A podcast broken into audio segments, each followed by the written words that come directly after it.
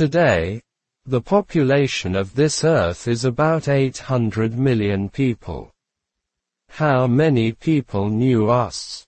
Maybe hundred people or thousand people or maybe we are famous.